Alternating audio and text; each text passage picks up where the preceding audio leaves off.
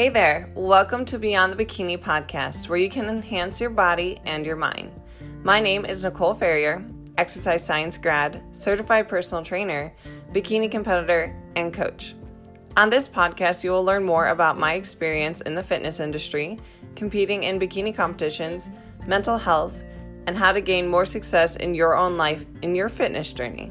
So sit back, relax, or power through this cardio session and enjoy.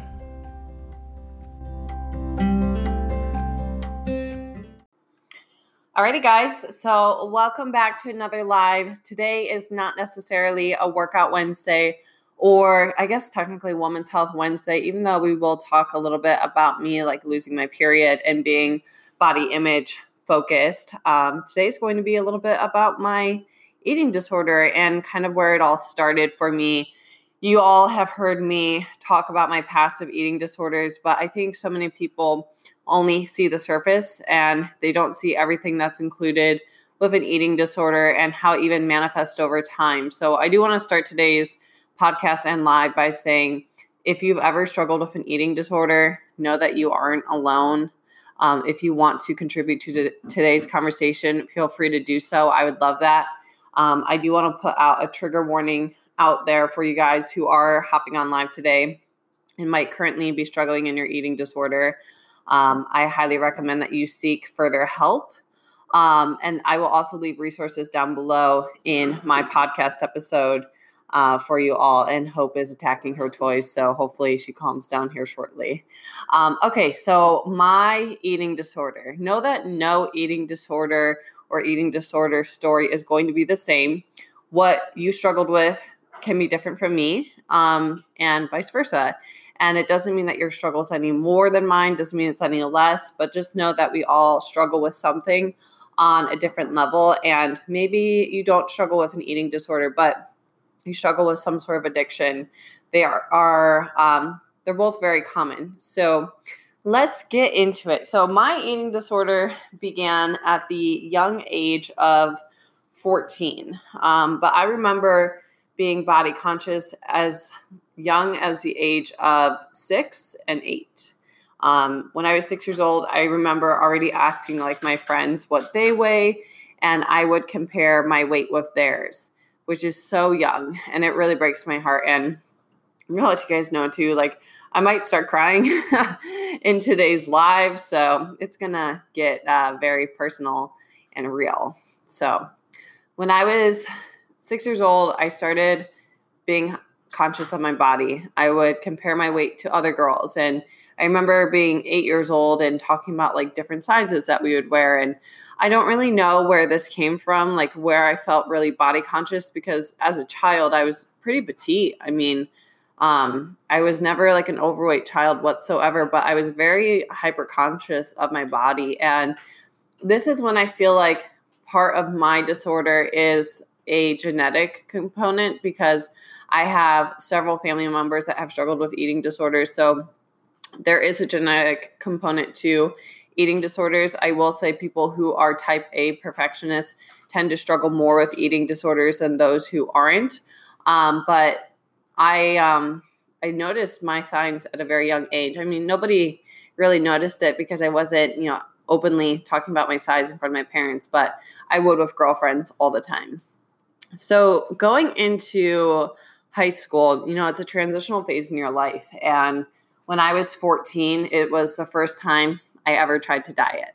Um, I remember seeing my mom starting a diet that was very restrictive. It made her only eat 800 calories a day. And although she was being monitored by a physician, it made me feel like I needed to diet too, um, which what she was doing was very extreme. And it's funny because it was so extreme. And of course, with that sort of weight loss, you're not going to be able to maintain it. Um, but in short, it was very restrictive, food limiting, very low carb. And I started to pick up on it.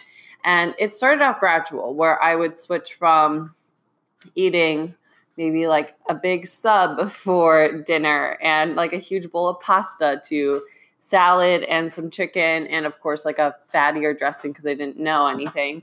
Um, it would go from wanting to eat a like Rice Krispie treat to like maybe a protein bar. But then over time, I started following what is called, and these are really fucked up, but it's called a Pro Ana website. And that is because I was Googling how to lose weight, um, how to get like smaller and skinnier. And of course, like skinnier was the hot term back in the day. Now it's like lean and shredded, right? Um, I love how the fitness industry is always constantly changing the sexy terms. I remember Googling like how to lose weight and how to get skinny. And then a Pro Ana website popped up, and Pro Ana is basically pro anorexia. Um,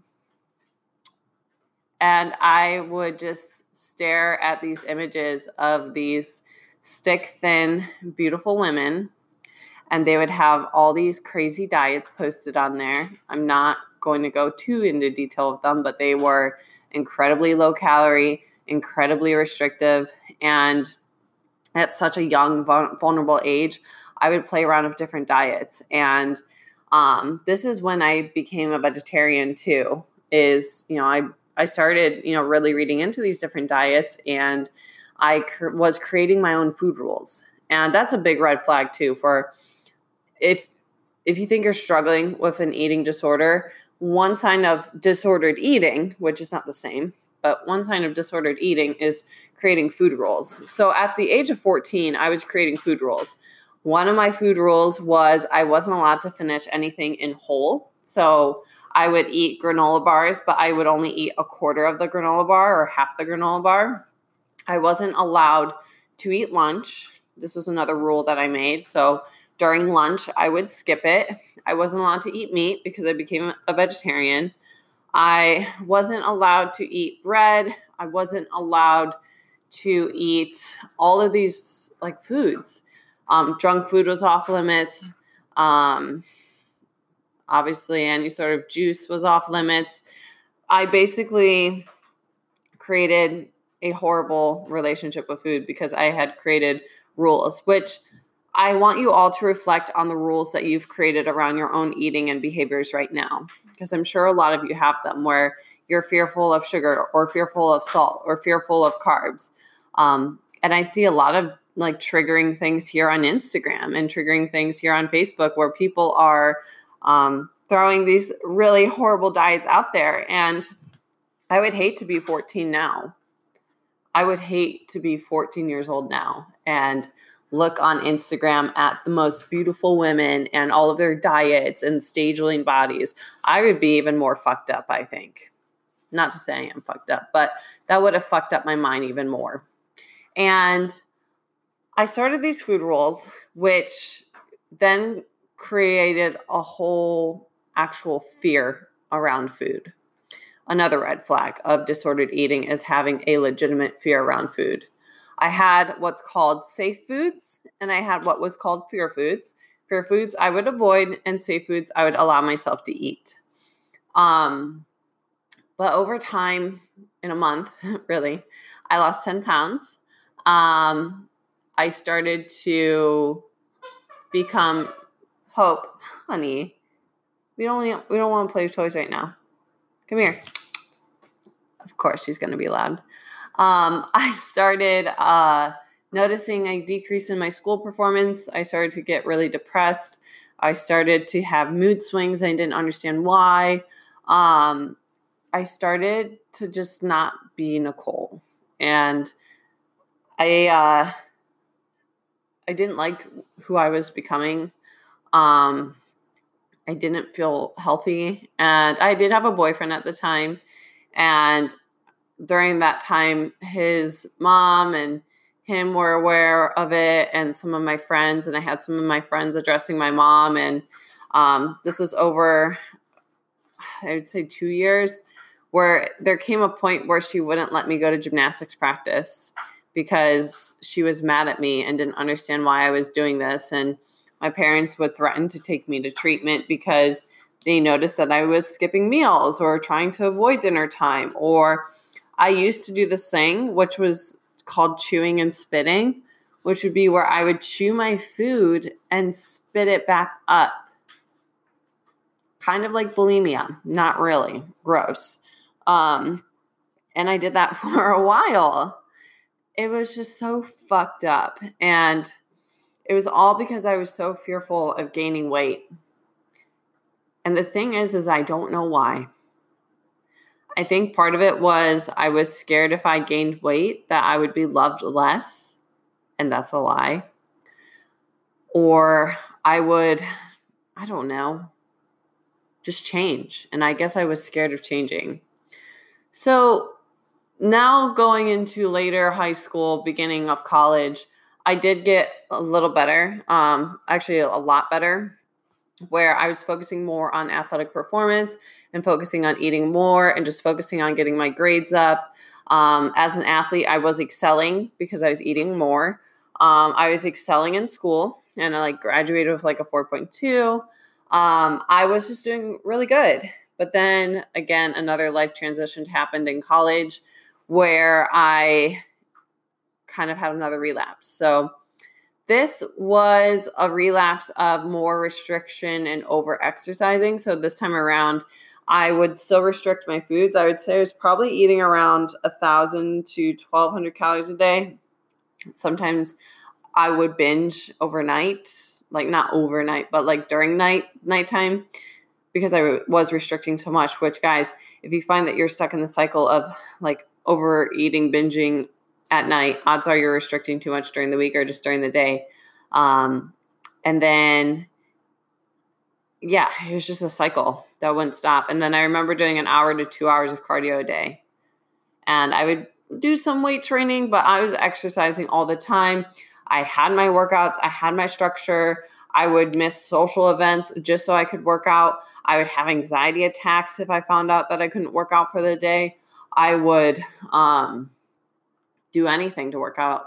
There's times where I'd wake up at like 3 a.m. just to get in a workout before a busy day. It was obsessive and it was not healthy.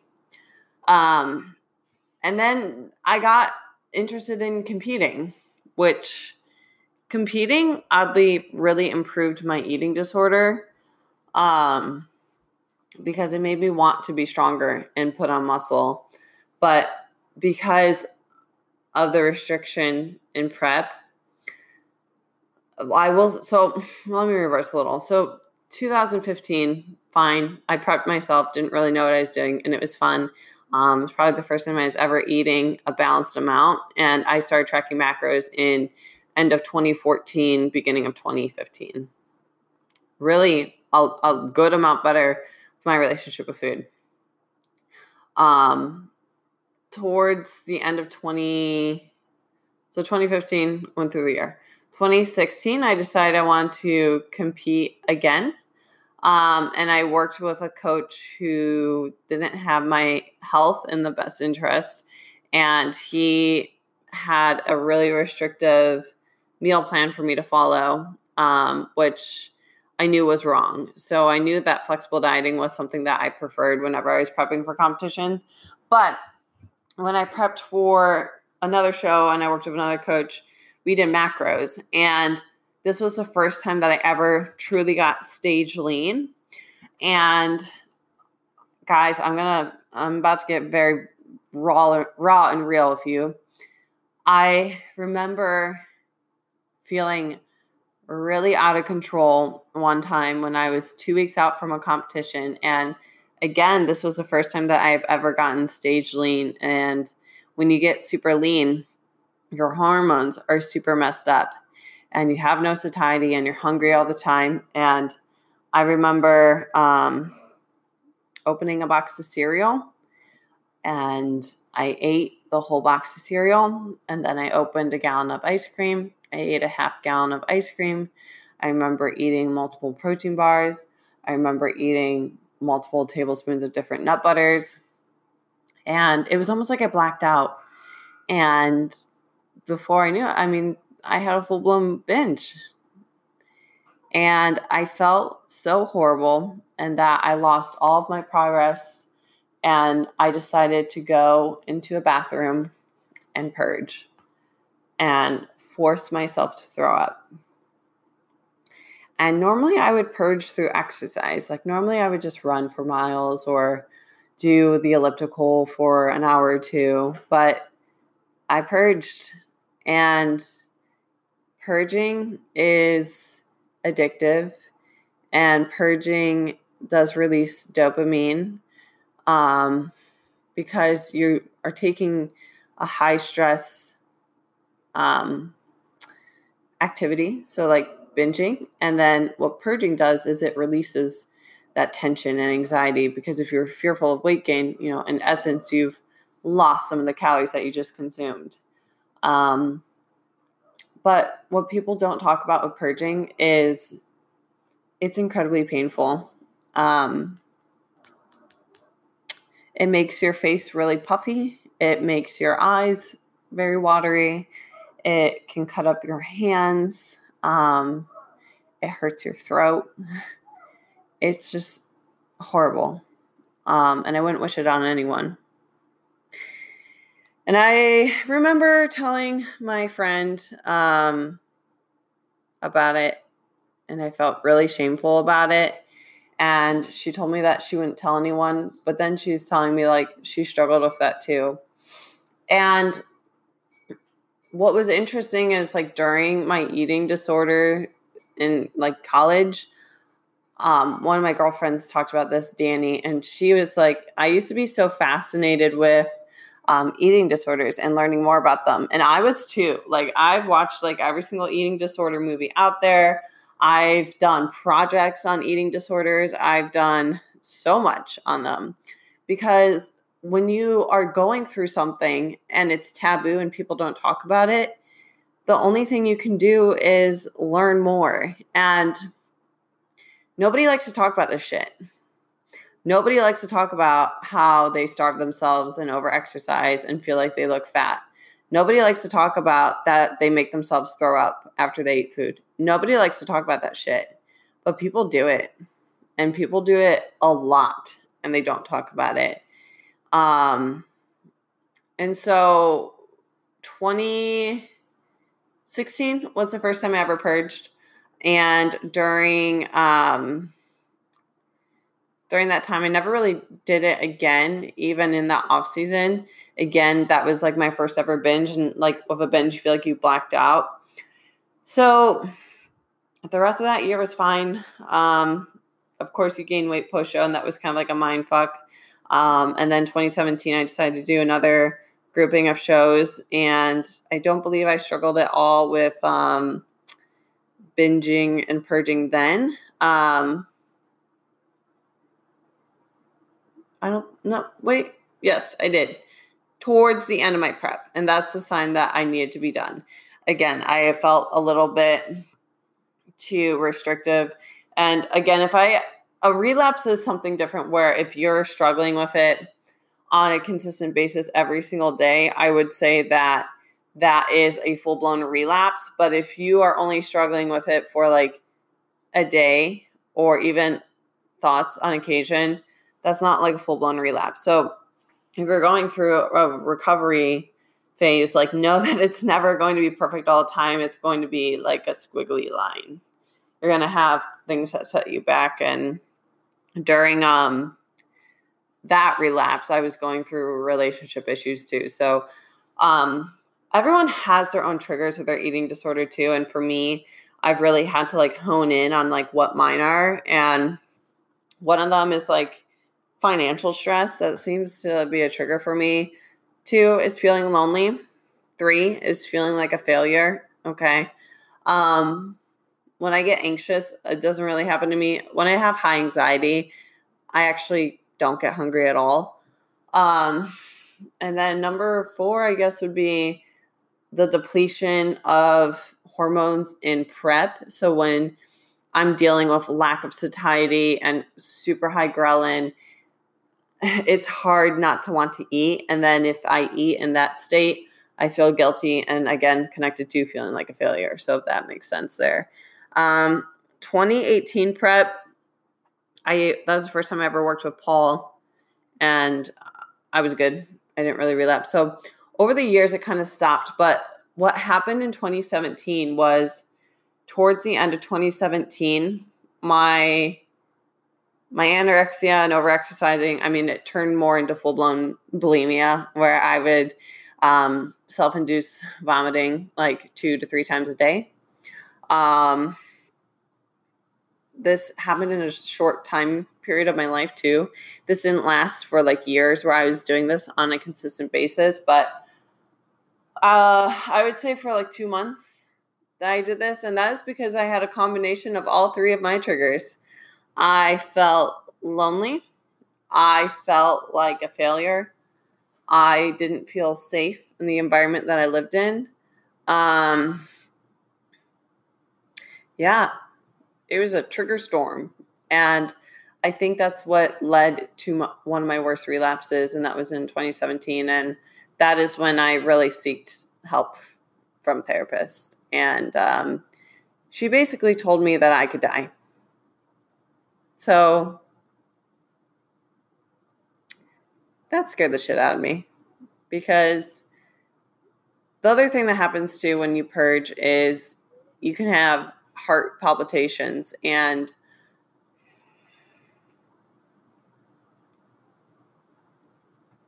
there's a couple times where I would purge and I could feel my heart working so hard. And um it scared the shit out of me. Sorry guys for the podcast. I am getting teary-eyed right now. But I remember getting these horrible heart palpitations and then thinking one day, I could die from a heart attack because of this. And I actually lost two family members to their purging. And in that time period, which was interesting, is when I was relapsing really bad. Um, I found out that I um my aunt actually passed away because of her eating disorder. And so that's why I just decided that I needed to get better because I didn't want to die from this. I didn't want to die. And so that is when I decided that I needed to stop being so negative of myself and that I needed to show myself compassion and love and that I needed to find my worth and my value and I knew I knew that things would, could get better, but I had to choose for them to get better. And 2018, 2019 were good. Um, I would say that I'm fully recovered now for sure, but I definitely have my days where like I think of it on a rare occasion. I more or less think of it now and like I don't know how I can do that and it's happened a handful of times but like um, very rare, very rare compared to what I used to do. And again, too, with like recovery, if you have an episode one or two times, it doesn't mean that you fully relapse. It, that does not mean you fully relapse. But with bulimia, you can die. And same with anorexia. But bulimia, although you don't always look sick, because most bulimics have like a normal body weight and um, even can be overweight. So, eating disorders, again, are a mental illness and not a physical illness. Um, sometimes they don't think they need help, but they're usually very, very sick. Um, and honestly, I think what helped me get better was just seeing the value in myself other than um, my body. And I just decided I was sick and tired of being sick and tired. And so I decided to get better. And did I ever do inpatient? No, I never did inpatient treatment because I couldn't afford it. And I couldn't quit my job. And I think a lot of people think that therapy is so cheap, and it's not. And there has to be a more affordable way to get therapy. And I'm such an advocate for this because the fact that I mean, if you have to go get therapy, it doesn't make you a weak person because you literally have to quit your job and invest thousands of dollars into it. Thousands of dollars. And why in the hell is a mental illness not treated the same as a broken arm or a broken leg. Because just because you can't see it on the outside, it does not mean that it's not on the inside. And it just really frustrates me the fact that people are like, just get better, just get better, go get help, go get help. And yes, I say go get therapy and go get help to you guys, but like I understand that it's a lot of money and that's also when I really started diving in deep with um like podcasts and educating myself more and like um on the illness and all of like the negative things that come with it and um the other thing that helped me get better is I just thought about like the highest version of myself. And that doesn't include bulimia, it doesn't include anorexia, and it doesn't include over exercising. And I want to be a mom one day. And I don't want to be a mom until I'm like in my 30s. But I think of what it will be like to have a daughter one day. Um, I think it'd be really cool. But I also don't want her to ever see me sick. And I also don't want her to ever have what I have. I don't want her to ever have an eating disorder. I don't want anybody to go through it because it is a demon that is not fun. Because unlike any addiction like alcohol or cigarettes or drugs, you have to eat food every day. So you have to face your addiction or your enemy every day.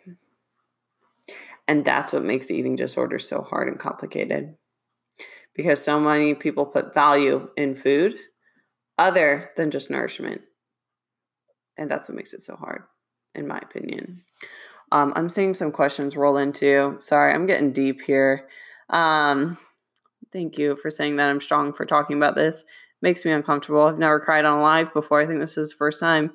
You're doing so well. You're not a failure. You grew an amazing business. Well, thank you so much. Yeah, but again, you know, I couldn't have grown that business if I was still suffering in my eating disorder.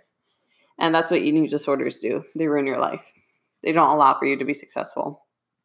So, um, hopefully that kind of covers some of the things. I'm going to jump into the questions here um, that you all asked. Okay, so moving on to the questions.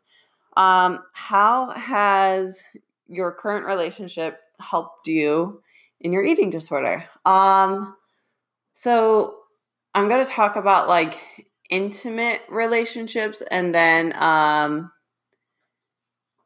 like friendships. So I have a couple of close friends, and a lot of my friends have actually also gone through eating disorders, which is nice because I feel like they understand and they understand what I've gone through and they understand my mindset.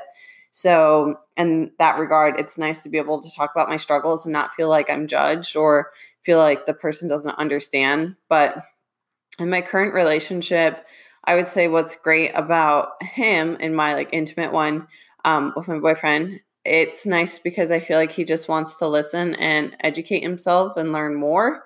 Um, and he is not ever like judging me or making me feel stupid or bad.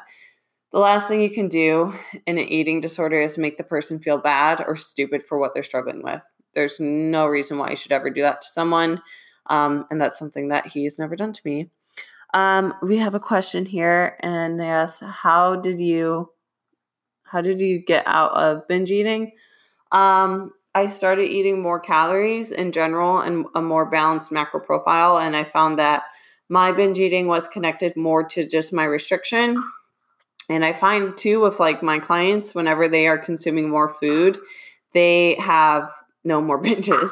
Um, binge eating tends to come out of restriction and come out of emotional eating. And you have to connect those emotions that are leading you to eat. And if one of those emotions is, let's say, being tired, you're going to have to address that and really get in tune with your body. So I'd recommend that. And then I'd recommend a couple podcasts. One is called um, Brain Over Binge, and then there's a book out there called The Fuck It Diet, which is good as well.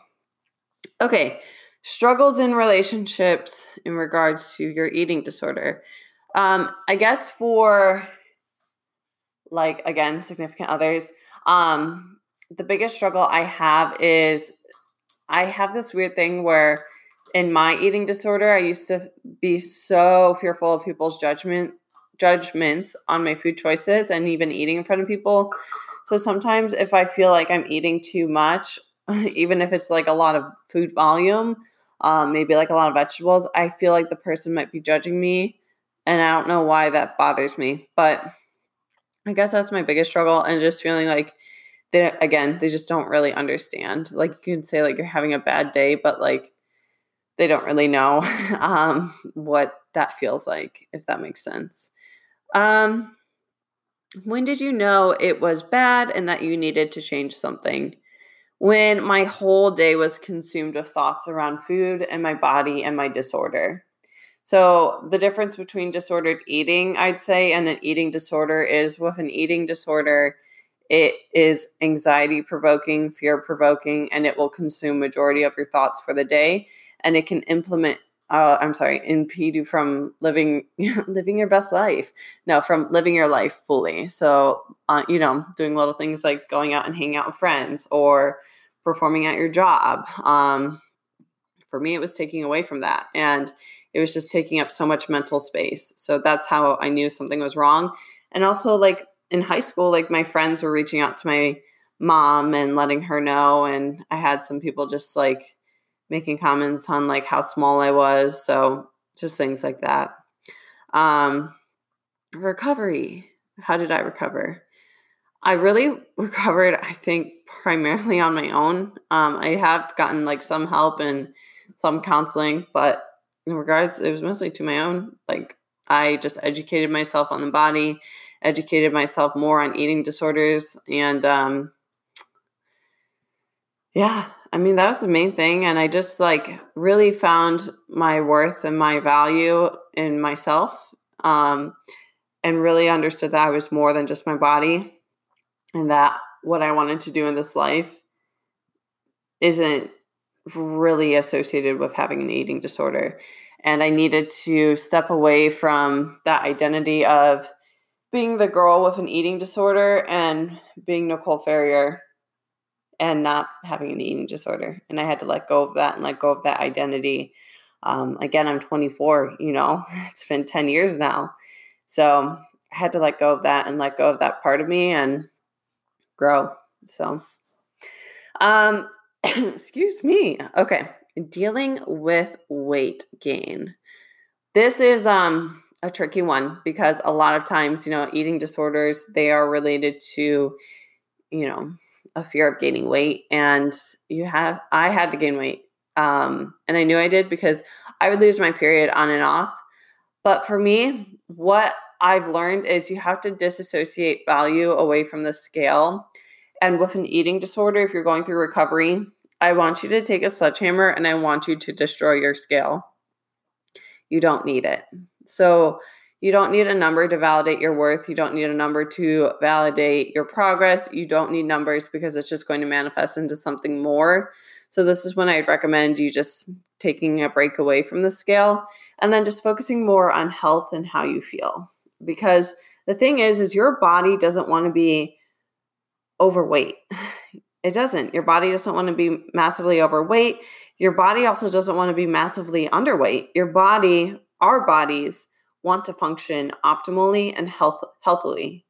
Um, and we all have a body weight set point. So for me, honestly, I could eat a lot of food and my body would stay within this range that it's in now. Um, in competition prep, when you guys see me stage lean, that is a weight that is uncomfortable for my body. That is why it takes so much effort and diligence and tracking to get to that level. Um, do I think my stage lean body is cool? Absolutely. I think what I can accomplish for the stage is amazing, but I also know that it's not maintainable for me, and I still like how I look now um, in my off season. So gaining weight is just part of the process. But all right, guys, um, I think that's everything I wanted to say for today's live and podcast. I hope you all enjoyed this um, live. is definitely more of a heart to heart and more vulnerable for me. But if you found this helpful, I would love it so much if you would share it with someone, um, maybe someone that you think is possibly struggling or could benefit from this live or podcast, I would greatly appreciate that. And for those who are hopping on now, I will be posting this for the next 24 hours. And the link to my uh, podcast is found in my Instagram bio, alongside with my coaching applications as well. So if you're wanting to work with me one on one, feel free to check out that link in my Instagram bio to apply. So I hope you all have a wonderful night. And thank you so much for tuning in.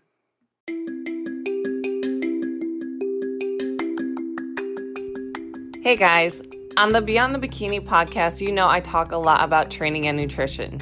Trust me, it can be hard to hit the gym consistently, track your macros to a T, and feel like you're making progress. So, rather you're a newbie in the gym or someone who's been hitting the gym consistently but possibly hit a plateau, then I recommend you check out my one on one coaching. No, I do not only coach prep clients, but I coach lifestyle clients as well. I would love to hear more about your goals, so feel free to apply for my one on one coaching down below at the link. There, we can discuss what you're wanting to accomplish in the gym, with your relationship with food, and how I can help you reach your goals.